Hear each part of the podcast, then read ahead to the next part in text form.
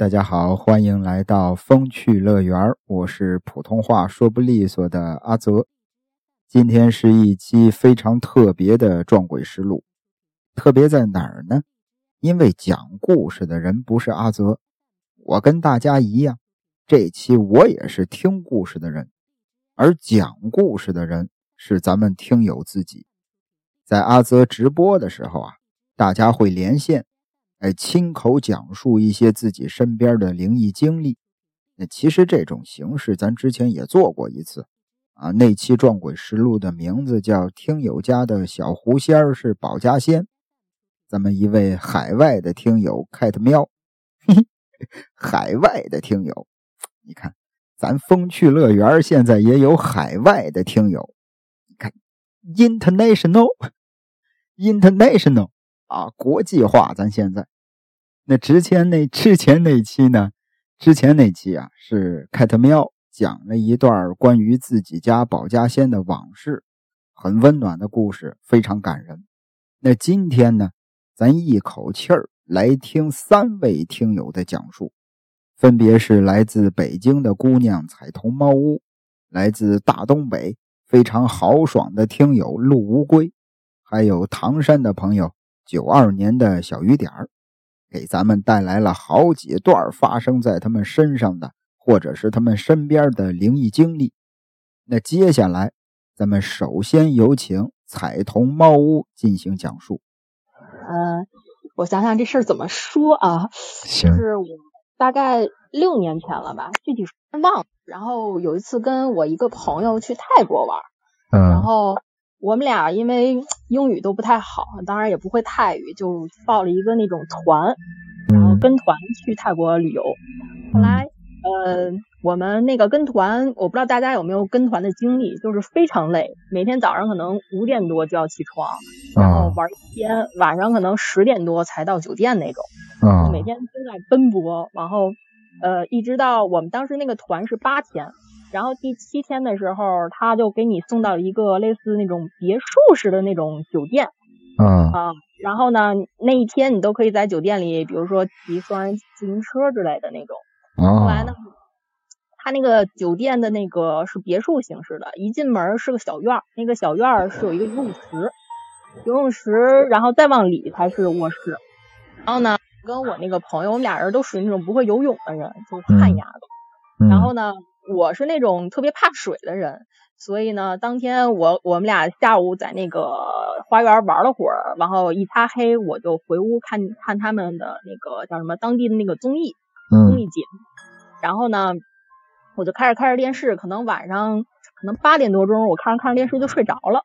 嗯。然后我的那个姐们呢，她当时可能觉得太热了，然后呢，她就跑那个泳池里泡澡游着玩。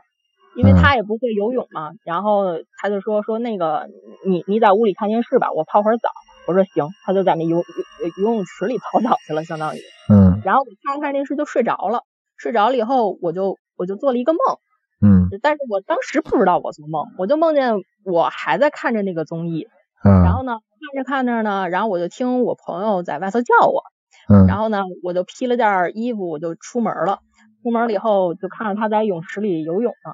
结果我看那个泳池正中央有一个，嗯，怎么说就看不见脸，就全是头发，就头发挡着脸的一个女的，穿着红衣服，然后游泳池的正中间在那飘着，在那飘着。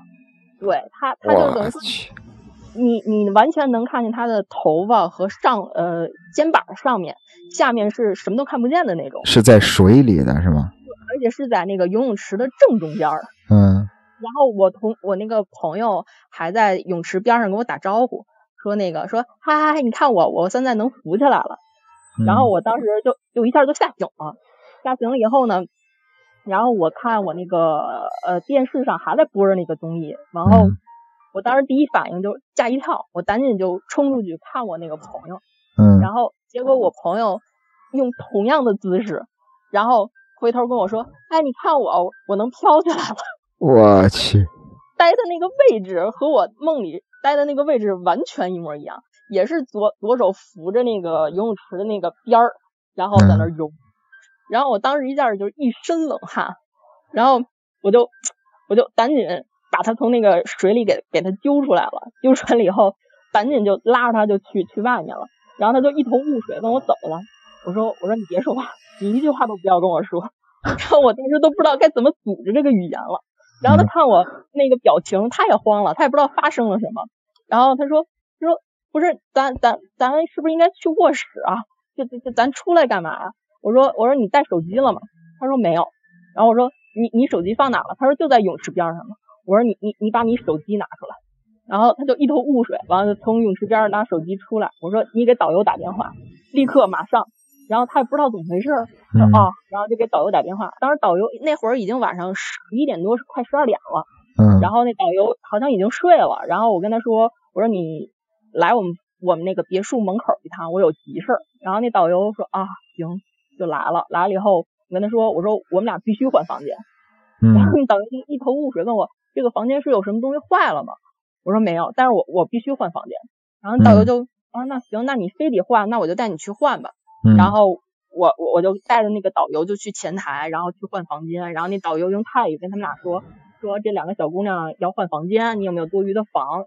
然后然后那那俩那俩那个女孩说说啊，我们这儿今天晚上可能那意思不太方便换房。嗯。然后那导游就用中文问我说你你们俩为什么换房？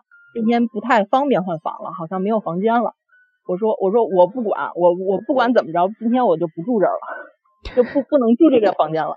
然后导游就用泰语叭叭叭跟他说半天，然后那俩女孩就很为难，然后那那导游就就告诉他说我们俩是在哪哪哪房间，说我也不知道他们俩怎怎么了，大概那意思，然后就特别疑惑的看着我们，因为他一直全程说的泰语，我也听不懂。后来那俩小姑娘一听那房间，俩人就对视了一眼，就是让你觉得很奇怪，意味深长是吧？对，就是特别意味深长，然后俩人就嘟嘟囔囔说了两句话。然后后来这会儿过来一个男的，我可能长得他那个表情有点像大堂经理，然后就就跟他们俩说了一一大堆，然后呢说说我我我给您升个级，然后就把房间给我们换了，换完了以后，然后我就跟我就跟那个那导游说，我说我打死也不进那个房间了，我说你你你找人帮我把我们的行李拿出来，然后然后那个导游就很奇怪，然后然后跟我说说啊行吧。然后他就又跟那个男的那个可能是大堂经理又叭叭叭叭叭说一大堆，然后然后那个大堂经理可能跟他说实话了，然后那个导游就特别意味深长的看着我们俩，然后说行你们俩就在前台坐着，我我我们找人给你换房间，你放心吧。然后当时晚上就给我们俩换了房间了，然后也弄好了，然后当时晚上还送了我们一大堆那个果盘儿什么乱七八糟的。我去，那看来那个房间可能是真的有事儿，真的出过事儿。对，然后第二天，第二天一早，然后那个导游，因为他那个是一个一栋一栋的小别墅嘛，嗯，然后那个导游特意就开着那种就是运行李的那种跟高尔夫球车似的那种，嗯，然后帮我们就拉东西什么乱七八糟的，嗯，然后然后就把我们俩送送，第二天就去机场了。然后临下临临临到机场的时候，那个导游临走的时候还送了我们俩人一人一个护身符。啊，其实刚才啊，啊，您继续说，继续说。啊，没有没有没有，然后就基本上这事儿就算结束了。啊，其实刚才啊，我还想说，我说其实这个导游够业余的，为什么呢？因为这个泰国嘛，就是经常出现这种事儿。对。经常出现这种事儿，尤其是这个专门是带泰国旅行团的这导游，他应该是很懂这里边的一些门道之类的。这个自己团里的旅客说要换房间，他应该就是第一时间就明白，可能是遇着什么东西了。嗯，因为当时我们带我们去去呃泰国团的这个是个中国人，嗯，他只是会泰语，嗯。所以我觉得他可能当时也加上他可能睡迷糊了，嗯，所以他没反应过来。一直到那男的可能包括那个那两个女孩前台的两个女孩在叭叭叭叭一说，他可能那会儿我看他那表情可能才觉出来，可能呃这是房间可能出那种事儿了。对，尤其是当时你说这个游泳池中间站着一个穿红衣服的，我当时脑子里都有画面了。对，我我我当时。想到的是楚人美，这个山村老师这个电影里边不是有那么一段吗？也是在一个湖里边，楚人美这个往那个湖中间走，最后站在这个湖水中间的一个画面。嗯，跟那个还真的是挺像的。嗯，当时这个你做这个梦醒了之后。醒了之后，然后你冲出房间，看到你的朋友跟你的梦境里边是一样的，躺在泳池里。当时你有没有往泳池的中间看一眼？看了，就什么都没有。但是什么都没有啊？就是因为我我当时那个，我先看了一眼泳池中间没有，然后我我那个朋友就说：“哎，那个你看我现在都能浮起来了。”然后说的是完全一样的话，我当时那个鸡皮疙瘩一下就起来了。吓坏了我了，然后，然后，然后我就沿着那个边儿，然后拉着他，就把他拉出门口了。嗯，就就当时我就觉得那根本就不是泰国，比东北还冷。它有可能是一个一个预兆吧，这个梦可能是，就是刚才我我也说，我我一直觉得梦梦境这个东西挺神奇的。我觉得有可能你做这个梦是给你一个预兆，给你提一个醒。嗯，然后我后来跟我一个就是呃一个后来认识的一个常年在泰国生活的一个朋友聊起过这个事儿。嗯。后来他跟我说说那个房间百分之百肯定是出个事儿，说如果他没猜错的话，他觉得是那个女的不不愿意我们待在这个这个房间。对，他还挺善良的。现在跑了就完了。对，现在现在梦里边提醒你一下，而且而且有一个细节，就是他是穿着红衣服的，对吗？对，红色的。对，就是在咱们的这个传统观念里头，这个红衣服的就是很凶的了，可以算是。嗯。反正我当时就觉得临临临上飞机的时候，然后那导游还特意给我们俩了两个护身护护身符，我就觉得嗯这件事基本上可以坐实了，实锤了是吧？自己承认了。对，然后因为我们一上他是不跟着我们上飞机的，然后他当时就是我我上飞机了以后，我还侧面的问了一下同团的人，我说哎导游有没有送给你们什么小纪念品？他们说没有啊。然后我我跟我那个朋友因为。当时我是呃下飞机了以后才把全程怎么回事才跟我那朋友说，我怕吓着他。嗯。然后我那朋友还说呢，说哎呀那个昨天咱俩麻烦人半天，然后还送咱俩小礼物，好像就送咱俩了，他还挺高兴。后来我下飞机跟他说 这件事了以后，他说我我到家腿都是软的。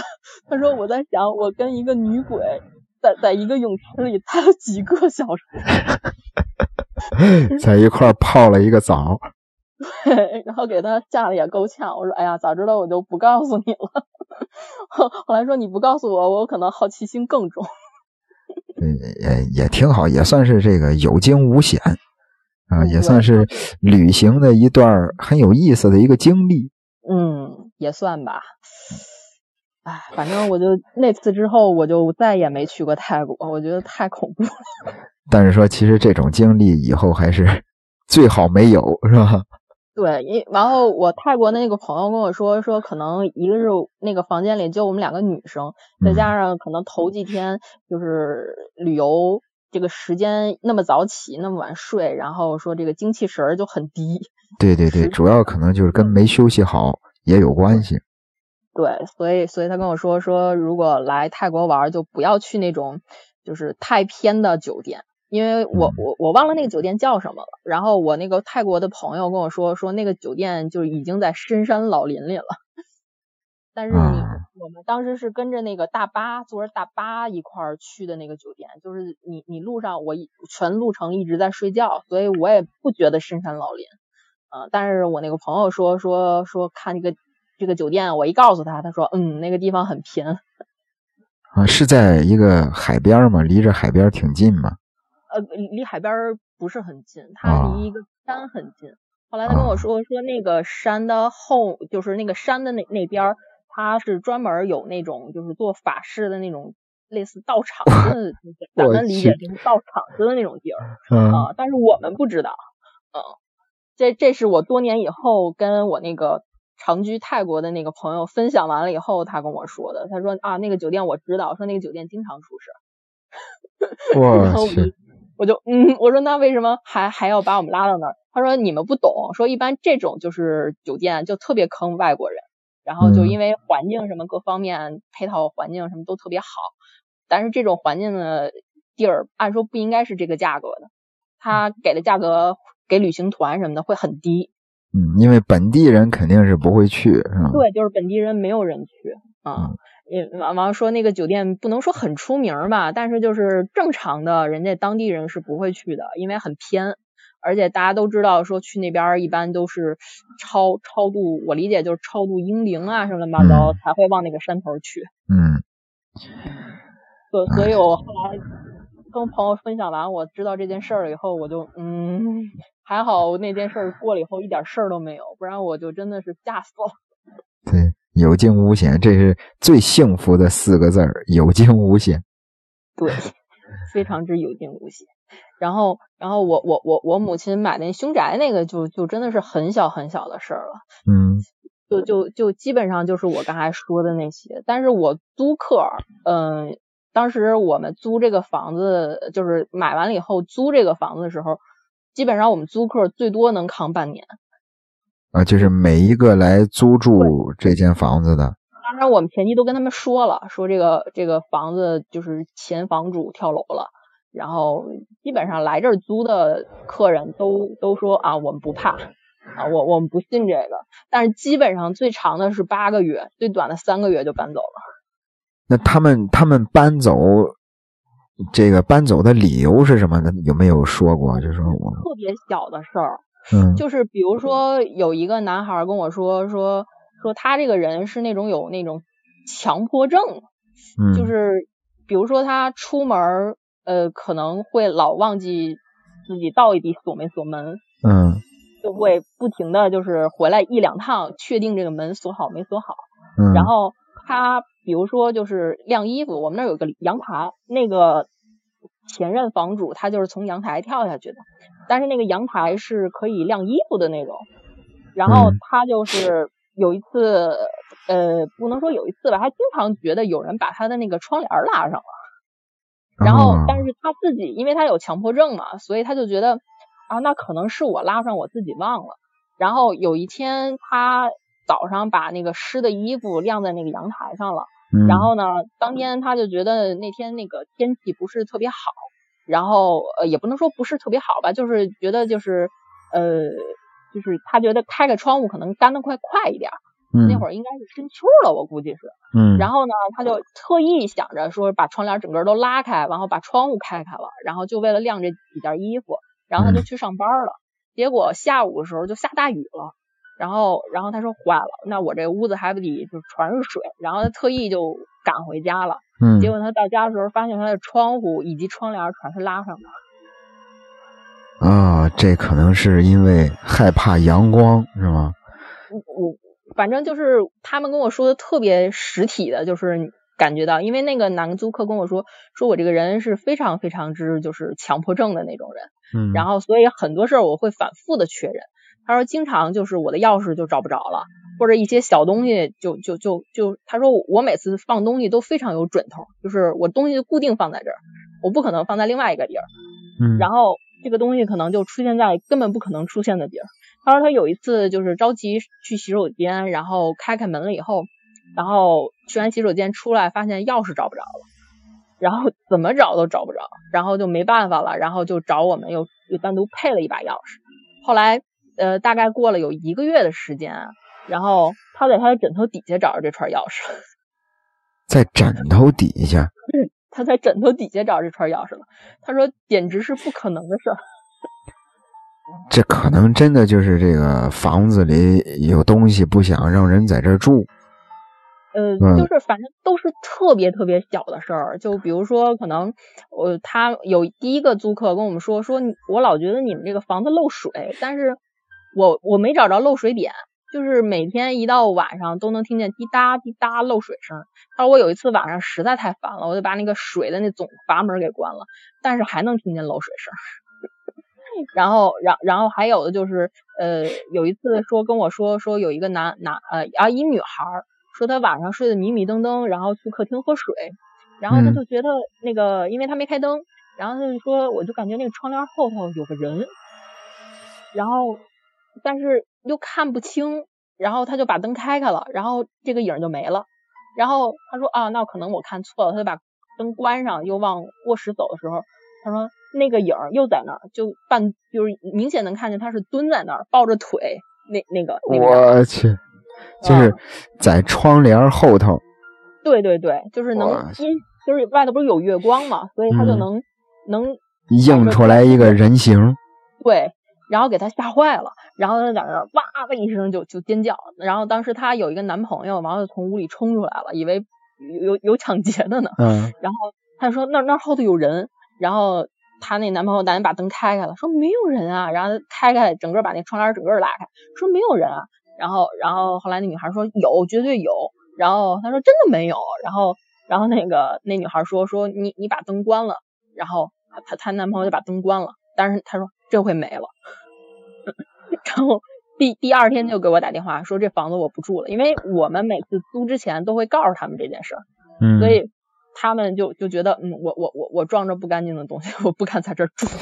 就是窗帘就是窗帘老被拉上这件事儿，不光一个人跟我反映过，就是我们那个房子当时北京这个房价突然一下就是一天一个价，一天一个价，嗯，然后我们当时呃。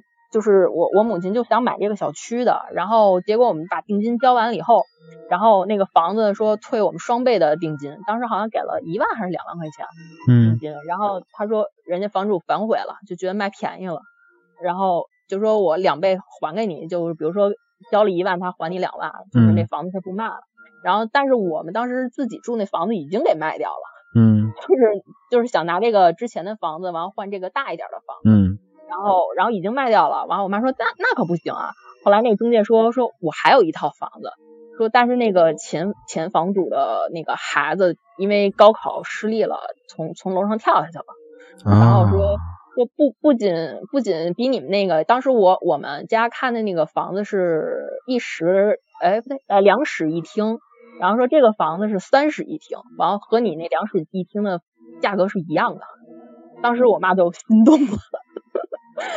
然后，然后后来说说，实在是真的是当时北京房价是一天一个价，然后我妈说行，就定它了，然后然后就直接买了，因为那个那个房子是那个人家父母本来想给孩子留在北京上学，就是买的房子，都是刚装修好的，就你也不用装修，然后家具什么人家也都不要了，就就完全就是一个新类呃类新房啊，然后就直接卖给我们了。然后我我们就买了，然后买完了以后，我我母亲本来是在那儿住了，可能有三个月，就我妈说一点事儿没碰见过，但是除了就是室温低一点，然后就没什么太多其他的，因为我们一个邻居特别好心，就是我们刚买完房，完我母亲就跟就就碰见邻居，邻居就就特别怪异的看我们。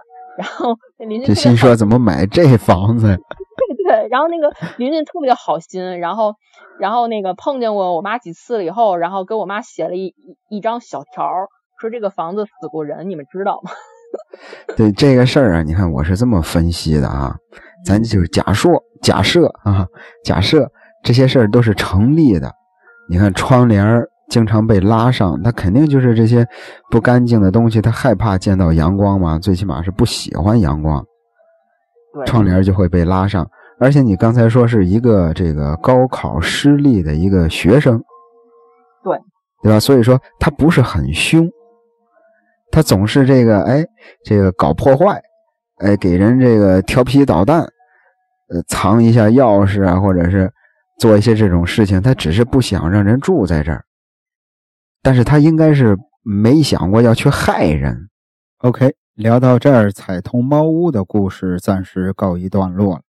为什么是暂时呢？因为他身上啊还有一段很温暖的灵异经历。阿泽呢，先卖个关子啊，留到以后慢慢分享。那接下来是咱们东北的听友陆乌龟的一段讲述，尤其是第二个故事啊。就是那一句话，陆乌龟说完那一句话，当时听的阿泽我都起鸡皮疙瘩了。而且在他讲第三段经历的时候，一个关于老太太的故事，在当时连线的过程当中啊，发生了一个小插曲。我希望啊，我希望当时只是信号的问题啊，而不是碰上了什么灵异事件。那在这儿呢，阿泽就先不剧透了啊，大家可以自己听。大家听到那儿的时候，自然就能发现。喂喂喂，你你分享几个故事啊，陆乌龟？呃，这一一个故事，完了，可能这故事稍微有点长。没事。呃呃，这个故事发生在我三年前的时候。好，稍等，我给你把这个背景音乐搞起来啊啊！开始吧。比较应景啊，讲的可能比较有点激情。嗯。完事那个三年前的时候啊，当时因为有一些比较特殊的原因吧。我得跟我得跟我的朋友在那个沈阳租房子。嗯。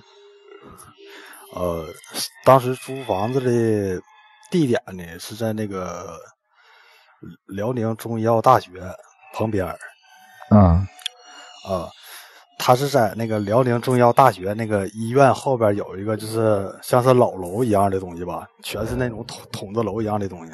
筒子楼。对，筒子楼里。完事儿，当时我跟我那个朋友去租房子嘛，因为那个见房东嘛，房东是一个岁数很大的人，嗯，应该是大约是五六十岁那样式的吧，嗯，但是我见他第一眼的时候，我身上就是其实说实话不是特别舒服吧，是怎么个不舒服法呢？就是。就是人与人之间有时候见面会有一种是，哎，我看这人不顺眼，就是我就想，就是我有一种想揍他的感觉。啊，对，就是差，可能就是按照现在话讲，就是气气场不合吧，应该是。啊，反正就是看到这个人之后，就是浑身的不得劲儿。对对对。嗯。但是我有的时候就不经意的去瞅他呢，他是总是觉得他脸上总是有一种就是坏笑的感觉，知道不？啊，你觉得这个人脸上总是挂着坏笑？对，就是好比就是说，哎，我把这房子租给你了，就是，哎，我这你们上当了。对对对对，就是奸计奸计得逞的感觉呢。嗯嗯。我这但是因为房租很便宜嘛。嗯。呃，两个人平均合着一个人可能才四百块钱。嗯。完了，当时也没多想，就就住了嘛。嗯。住完其实。刚开始的头一个月，就是没有发生任何奇怪的事儿哦，嗯，一件事都没有。但是呢，因为主要是是属于说在医院的旁边嘛，周围可能就会说有一些就是像是类似于精神病患者一样那种人。啊，周围会有精神病患者。对，就是每天就是睡醒了，他会就是骂街嘛。每天都在骂，每天都在骂街，就基本上是从早上一直可以骂到晚上的那种人。啊，他他也不是在固定说是骂某一个人。对对对对对对，自个嘟嘟囔囔那种感觉。啊，完了，当时住租房子是在八月份嘛。嗯。完了一个月之后呢，就是有天晚上，就是我跟我同学出去两个人，就是寻思喝点酒呗。嗯。没有事干了，喝点酒。完事 喝。喝喝到半夜嘛，当时我记得从从酒吧出来回家打车，当时我记得印象挺深刻，就是等我到地方的时候，应该是在一点多左右，十二点多一点多那样式的，而且那司机给我拉错了，嗯，拉错地方了，他给我拉到就是辽宁中医药大学有个地铁站，嗯。对面是那个，对面是大学，但是我住的地方呢是属于说是医院，医院那个位置。完事我就下车我就走呗，但是很奇怪嘛，对吧？沈阳那种地方，晚上夜生活其实还是挺丰富的。嗯。啊，完了下车我就感觉就有点不太对劲，你知道不？因为很奇怪呀。咱说白了，大晚上出租车一辆车都没有。嗯，这连人都没有，这是好比说是整条大街，只只有我跟我那同学，只有俩，只有我俩。嗯，完事我就走啊走啊走啊，完事是突然就是肉眼可见的，就感觉就是周围就是起大雾了，大夏天，大大夏天，大夏天起大雾。完事我就走，但是那条道离我家非常的近吧，就是一条大直道。嗯，一条大直道，就是拐过去就有一条小胡同。完了，我跟我那同学俩人，就是属于说是走了能有半个小时吧，就没找着那条胡同，知道不？嗯，就是找不到回去的路了。对，连路都找不着，根本就找不着。而且我印象很清楚，就是我跟我那同学两个人当时根本就没喝多，根本都，嗯，很清醒。那就是鬼打墙了，可能是，这可能是打墙了，就感觉打的就不对劲。我说我操！这不对呀，这怎么可能呢？这一条大直道来回来去，就属于说搁原地像兜圈似的。嗯，这怎么着也找不着。后来就是我跟我那同学俩人，就是属于说是俩人一人点根烟，嗯，就开始骂街，你知道不？嗯，对，对，就是经经典三字经啥的全都干出来了。嗯，蹲道边抽根烟，完了哎，就看着那个，完了就回家了。嗯，就是就是抽完这根烟之后，然后这个呃说了一些脏话骂街，骂完了之后就哎找到回去的路了，就很顺利的就回去了。对，但是其实这个只是 属于说是开胃菜吧。嗯，来说实话呢，就是活了二十多年，嗯，压根就不相信什么所谓的鬼神邪说之类的。嗯，啊，典型的那个不信邪。对不信邪，共产主义战士是不是？嗯。完事儿，紧接着就是事情又过去了半个月左右吧，因为那阵儿就是已经已经快要冬天了嘛，十月份、十月份那阵儿。完了，我有天就是叫个外卖，就属于说晚上十一点多，还是还是在之前那个地方住着。对对对，你住了住了挺长时间。我有天饿了，叫个外卖啥的。嗯，我这夸过来能有十五分钟吧。嗯，完了，我心说话，我操，这外卖送的真快呀，十五分钟就送到了。嗯，就是没有人打电话，就直接就是敲门那种。啊，我寻思开，就直接就开门了。嗯，完了，这时候就是我。刚一把门打开，就是门口站着一个西西装革履的中年人。嗯，啊，西装革履，当时我印象里是，嗯，打着打了领带嘛，就是说身上西装有点像是老老的港式那种西装吧，应该叫。嗯，老款的西装。对，老款西装。他当时跟我说了一句话。嗯，这话是啥呢？那个，哎，哥们儿，不好意思哦，那个我哥掉你家阳台上了，我能进去把他取出来吗？我操！就我操！我当时我都懵了，我当时我当时咔嚓就把门给关上了，我直接我就回屋了，知道不？你没去阳台上瞅一眼吗？我我很清楚，我住的那个房子根本就没有阳台。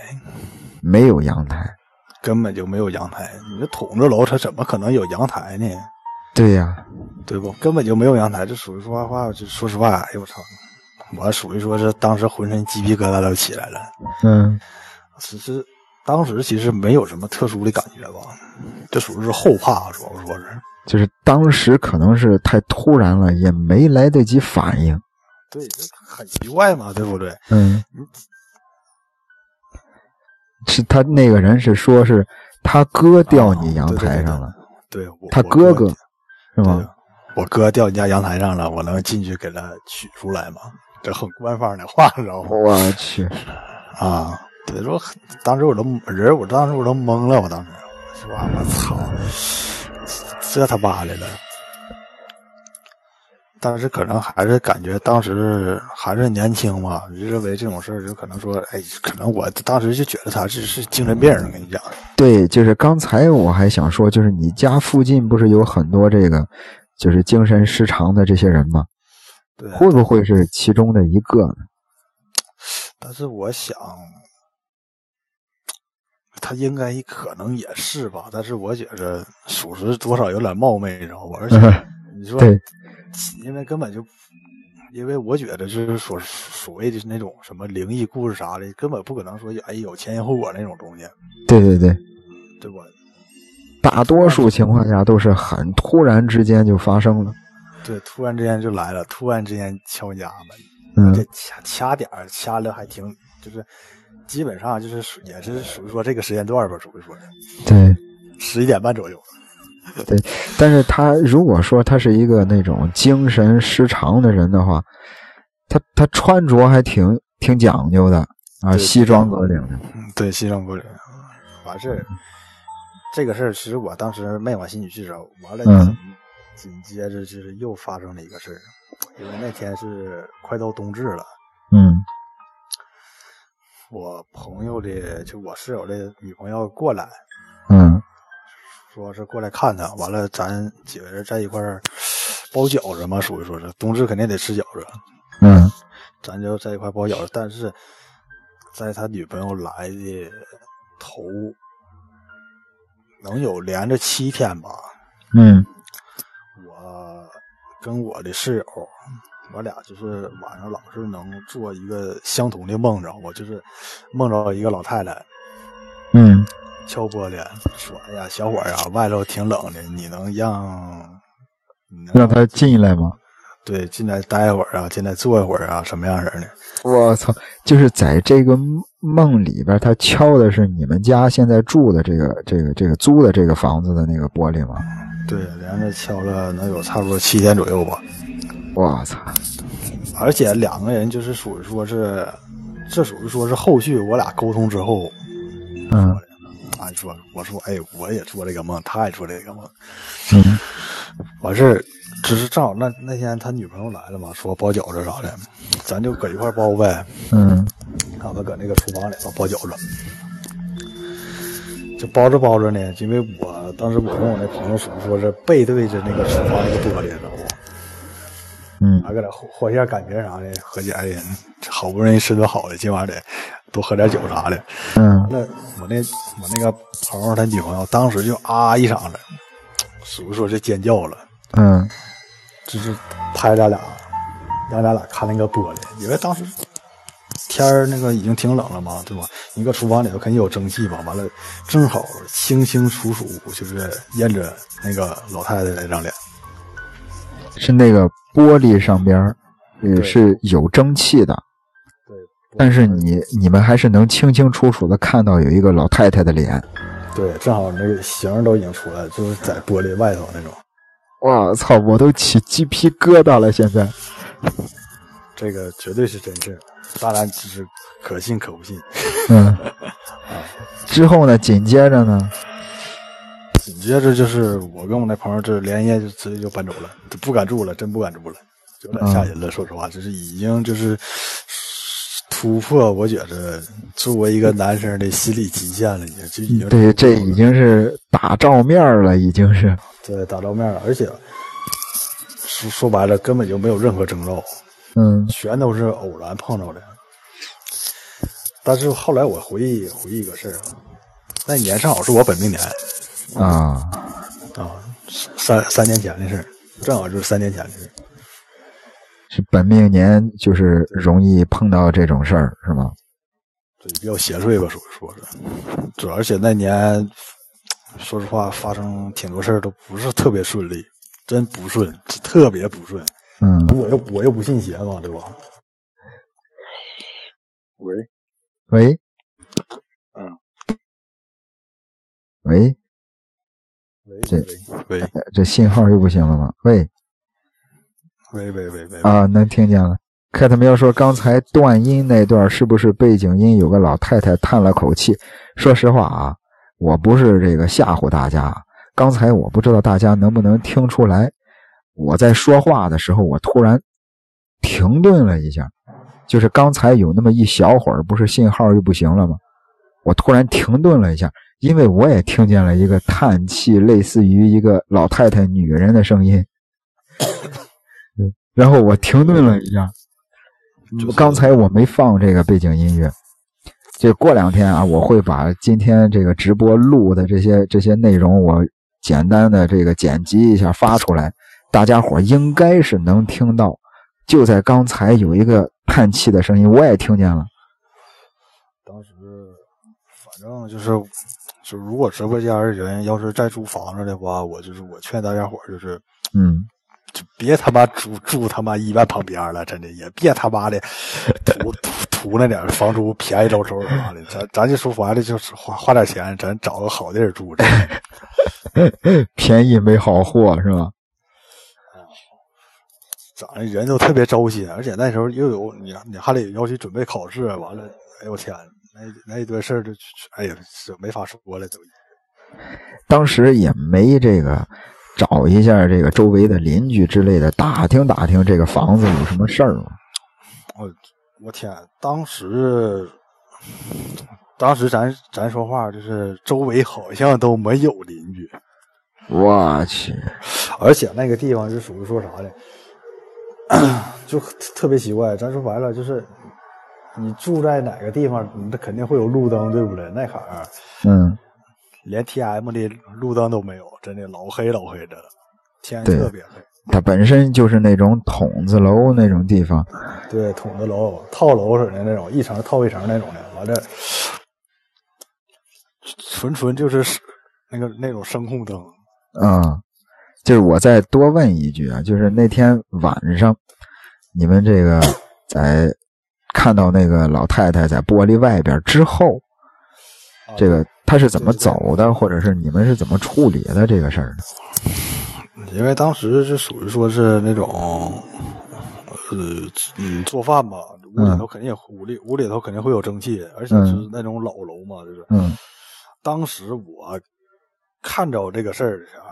我跟我那同学属于说是浑身就是从头皮发麻，一直那个发到那个尾巴根那块儿，嗯，直接直接就啊，当晚就二话没说，直接就搬搬走了，直接就上我同学家了，啊，当天晚上就走了，待不了了，真待不了一点，真的，就是那个就是那个老太太，她那个窗户外边那个老太太，她是怎么没的呢？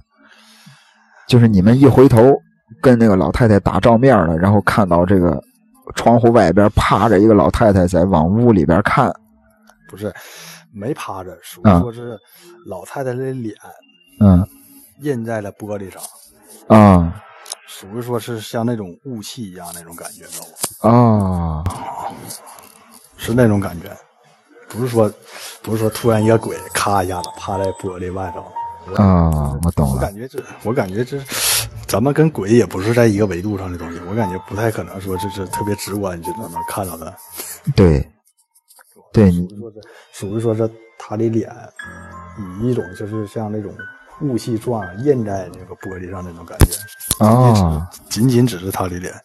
啊，就感觉有一个人的人脸的一个形状，一个轮廓。不是不是轮廓，是很清晰，很清晰，很清晰，特别特别清晰。这个事儿给我整的后遗症是啥呢？我大约就是从三年前一直到现在，就是我我我就不自拍了，就已经我也不照相了。嗯，你你是害怕这个会有一些拍到一些其他的东西是吗？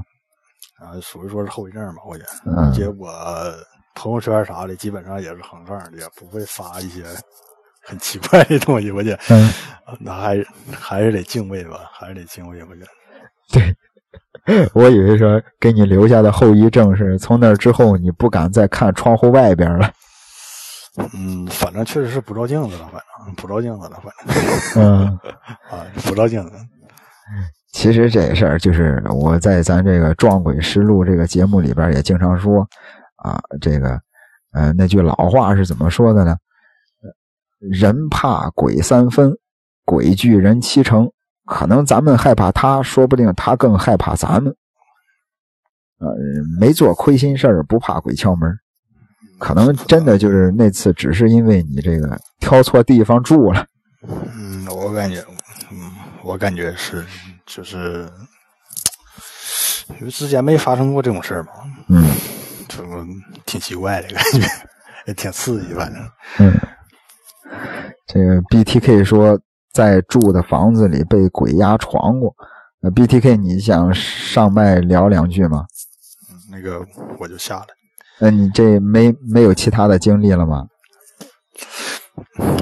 嗯，我我姥爷这事儿能能说吗？这个不是你觉得要是能聊或者是想聊就可以聊。你要觉得这个呃好像有有点忌讳啊，不能聊，那就没也没关系。嗯，可以聊，可以聊，可以聊。可能是说的可能就是有点有点有点邪乎，反正我啊，这没事哦。这没事，就是如果说呃没有什么不方便的地方，或者是忌讳，没问题，没问题。啊，来吧，气气氛都烘托到这儿了。就是，就我小的时候，那个时候东北还是可以实行，就是整一些，可以整一些动物啊，就说白了。啊啊，而且那个时候也没有说禁止一些拿什么去打他们。啊，我懂，我懂，就打猎嘛。是吧？对对对对对，而且那是啊，那个时候我记得是我六六岁吧，六岁七岁。完了，我有一天，我姥爷就是拿着东西就出去上山了，就是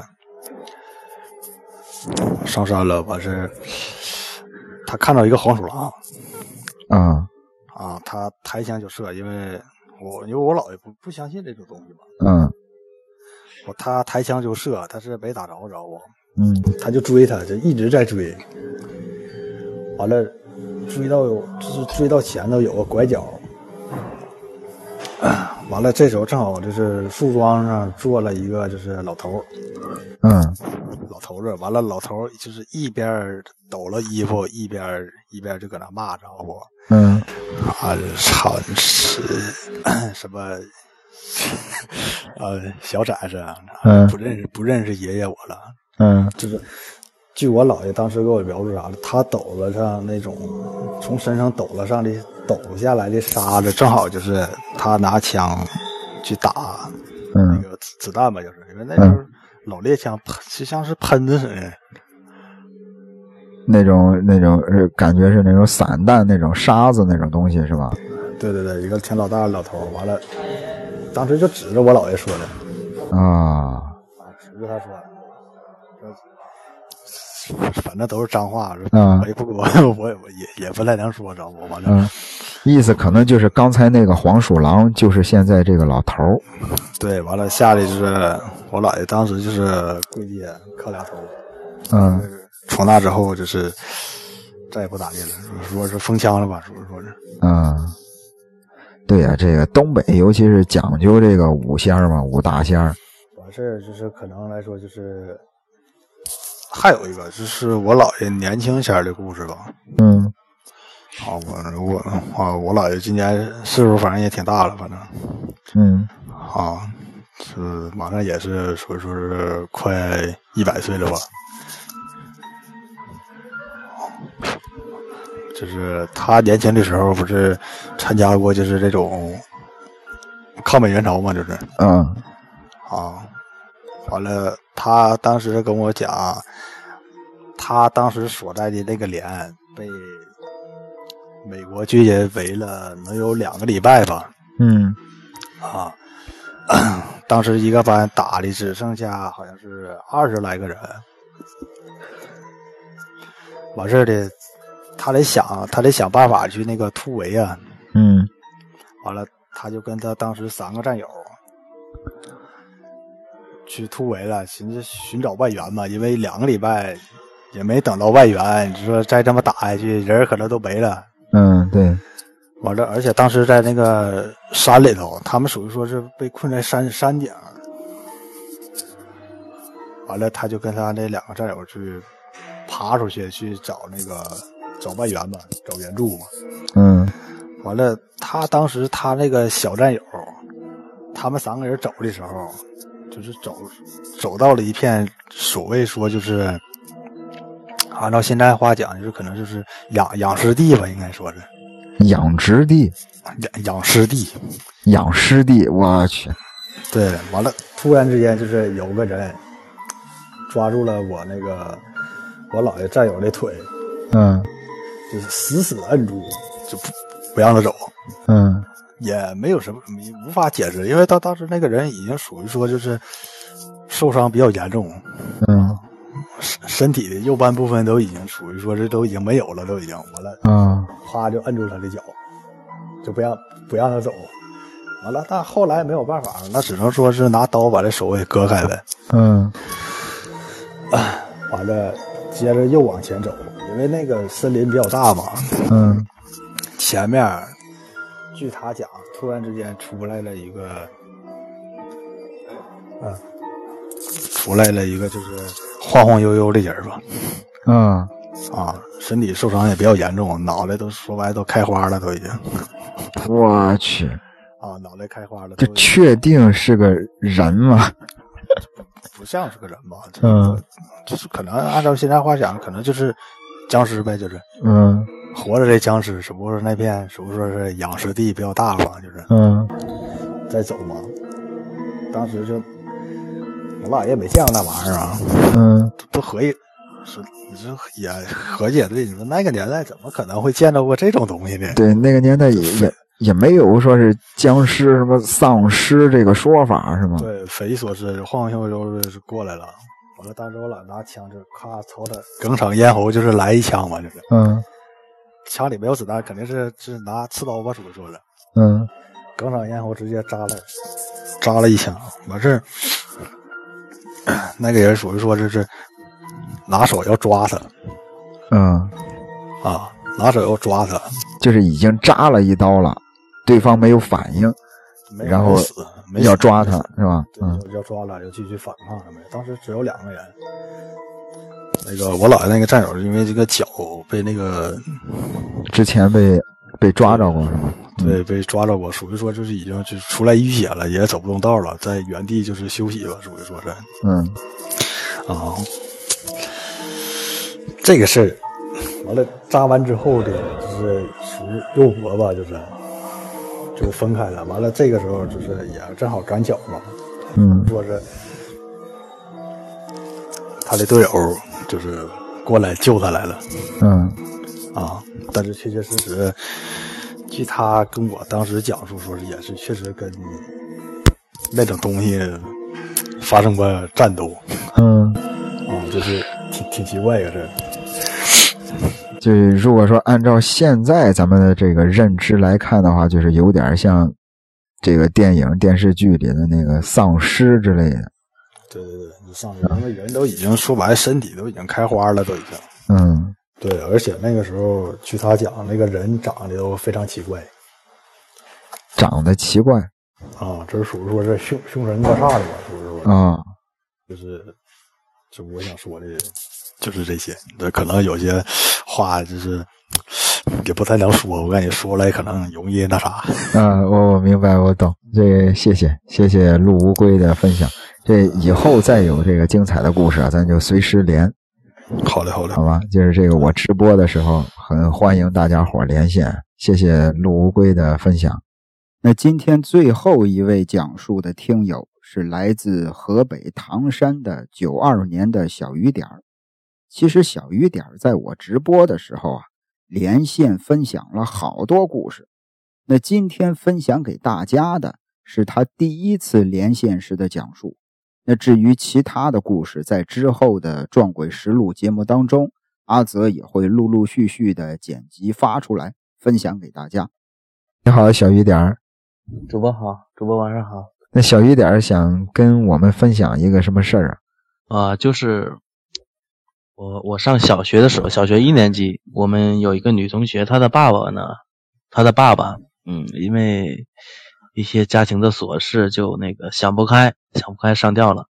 嗯，呃，当时正在上课，记得是是什么？呃，班主任的课是语文课，语文课，呃，他家里的人火急火燎的冲进教室，然后把他叫走了。正好赶上那个中午快放学的时候，就是我到家了，问那个，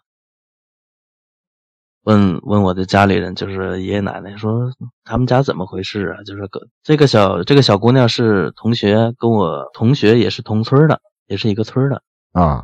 就是人家把我上吊了，这我才知道。等到晚上的时候呢，就是我小时候就是没有什么这个娱乐设施，就是跟着奶奶去那个。看他爸那个就是那个葬礼吹喇叭，嗯，北北方嘛，我是北方的。嗯嗯，到了晚上去看参加他的这个葬礼是吧？对对对，就嗯，就是吹喇叭的那个有演出啊什么的，就看。然后我发现我们的几个那个小伙伴也在那里跟他们玩，玩着玩着我就有没有恐怖点的音乐呀，主播？搞搞一下气，来搞一下气氛啊！对对对，行吧，就是是声音有点大，挺好，挺好，挺好。就我玩着玩着，都发现那个，发现那个那个棺材前面的那个遗像啊，他那个他那遗像的眼睛在左右上下来回的动。啊，我去！你是你是怎么发现的呢？你你们一块在那玩，然后你是无意当中，对，无意当中，无意当中我就发现，哎，这个遗像的这个眼睛怎么上下来回的动啊，然后转圈儿，这是咋回事？我就揉了揉自己的眼睛啊，然后再看还是那样。那这时候其他人没有人看到，只有你自己看到了。对呀，当时那个是一九九九年。嗯，或者是两千年的那个时候，也没有说什么高科技啊，摆那个呃投影仪啊，放在那个嗯放在那个遗像的后面，也没有那种设施。哎呀，当时给我吓得，我就我就我就找我奶奶，也没有发烧什么的。之后，嗯，这个这个回想起来，现在身上还起那种鸡皮疙瘩。呃，就是你们一群小孩在那玩儿，对，玩着玩着，突然看到棺材前边放的那个遗像，这个人的眼睛在那儿动，是吧？在那儿转，对对对，上下左右，然后，嗯，呃，好像是看见什么某种的东西，就是，哎呀，然后这个你回家之后有没有跟这个家里人提起过这件事儿，说过这件事儿？没有没有，我就是比较胆小，我我小时候胆子特别小。嗯，这可能我觉得，如果这个呃请教一下家里的老人，他可能会跟你说这是怎么回事当然，你这个后边也没有也没有说是呃经历一些一些不好的经历是吧？发烧啊啊生病啊之类的，也没遇到这种事儿啊。可能我觉得。假设啊，真的是这个他的这个呃鬼魂回来了，可能他就是来回来看看自己的这个亲人，然后恰巧呢被你看到他了，可能他都没注意你。对对对，呃，是因为什么呢？是因为就是说，啊，这个在在农村呢，他们比较注意，比较那个注重这种这个呃房子的归属问题，就是村里这个房子呀，因为说说这个。这个男男主啊，就是说老丈母娘也逼他，就是家里的这个这个这个家里这个亲妈也逼他，就是说呃房子的归属问题没有得到解决，想不开，一时就是一时没想开，然后就这个选择了自杀。对，嗯。呃，还还有吗？你刚才说有好几个，有有有。嗯，请继续，请继续你的讲述。还有一个呀，嗯，还有一个就是发生在这个二零一七年的时候，嗯，当时当时我正在这个一个新开发的这个小区呃当保安，对，对，稍稍等一下，小雨点，我这个插句话哈。这个大家伙儿有这个想分享的，咱就稍等一下，排个队，一个一个一个的来。先等这个小雨点讲完，讲完之后呢，咱这个老牛皮可以再连上，或者是这个陆乌龟再连上，都可以。咱就一位听友一位听友的讲述。呃，这个小雨点你继续，不好意思啊，打断了你一下。没事没事没事，就是呃新开发的楼盘，呃。在那儿干了不到一个月的时候，不到一个月的时候，这个保安队长就叫我去去一个当时当时的那个售楼处吧，嗯，已经是很破旧，全是灰尘，但是我们这个上班的，上班的那当时是夜班，去那里嘛，去那里，然后保安队长、什么物业经理也不会到那里查，就是那里也有很多被子在那里，就是可以睡觉。嗯。然后那天就轮轮到了我夜班，去了，去了晚上晚上十点左右吧。就是要睡还没睡的时候，就是有一个有一个黑影，他他没有脑袋。你是你是怎么看到这个黑影的？就是我趴在这个桌子快要睡觉的时候，嗯，以为是保安队长，保安队长来了，嗯，但不是。啊，就是你趴在那儿睡觉，然后这个呃。隐隐约约的感觉有个人，你以为是保安队长，对，但是仔细一看不是，是啊，然后呢，还还那个就是，哎呀，那个黑影还就是飘过来，飘过来还那个还还笑，还冲我还对我笑。我当时真的炸毛了，我真是，哎呀，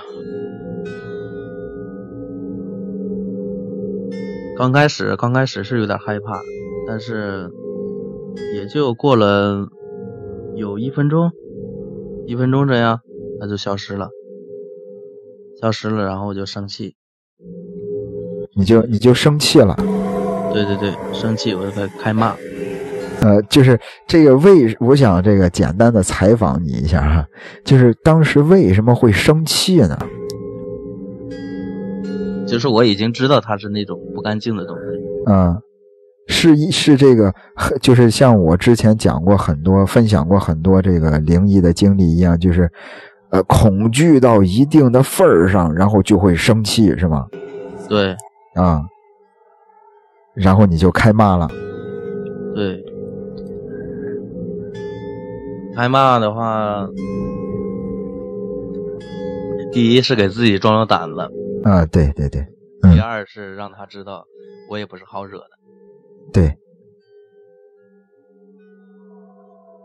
然后呢？第二，嗯，第二天的时候我就请假了，请假了，然后去找那个算命的，嗯，他，说我这个八字比较硬，如果是不硬的话就就那啥了。当时啊，这点有点背。就是一七年的时候，我我我爷爷奶奶也去世，嗯，去世了，就是没多长时间，点子比较背，是他俩他俩是没隔一年就去世的。啊，我我之前啊也是听说过民间有一种说法，就是说如果家里有这个老人去世，可能往后有一年啊还是三年是有这么一个。呃，时间就是会比较背一点，是吧？对，相当背了都。嗯。那最后呢，你去找这个算命的，然后他给你算了一下，几乎没什么事儿。对，嗯，因为我八字比较硬，属金，然后还是金的那种最硬的那种金，剑锋金。我是九二年的，我九二年。剑锋金。呃，这里边有什么讲讲究吗？有什么说头吗？说法之类的？就是金字，就是属金的五行属金啊，然后金字金五行属金，金里面最硬的一个金啊。但是这个事儿啊，我这个咱现在就是闲聊嘛。你有没有考虑过，会不会是说是其他的同事这个恶作剧之类的？那天你看到的那个影子。因为我因为他那个呀，只有一个大门，是玻璃那种带带栏杆的那种，很栏杆很很长。嗯，我把里面的门给别上了。嗯，他外面有人进来的话，肯定会摇门，他进不来。嗯，我明白了。那这事儿是是挺挺吓人的。对，就是很多回忆都是这样。当你讲述的时候，你就 当时的那种感觉又回来了。对。你看，说的我们这个 BTK 起鸡皮疙瘩了，已经。行，我的故事主播，我的故事基本上差不多了。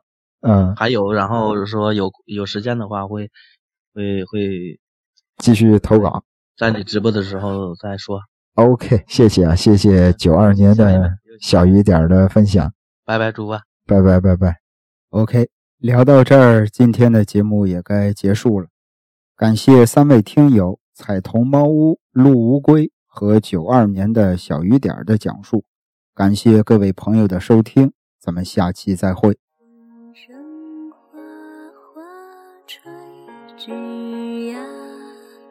闪电雷达。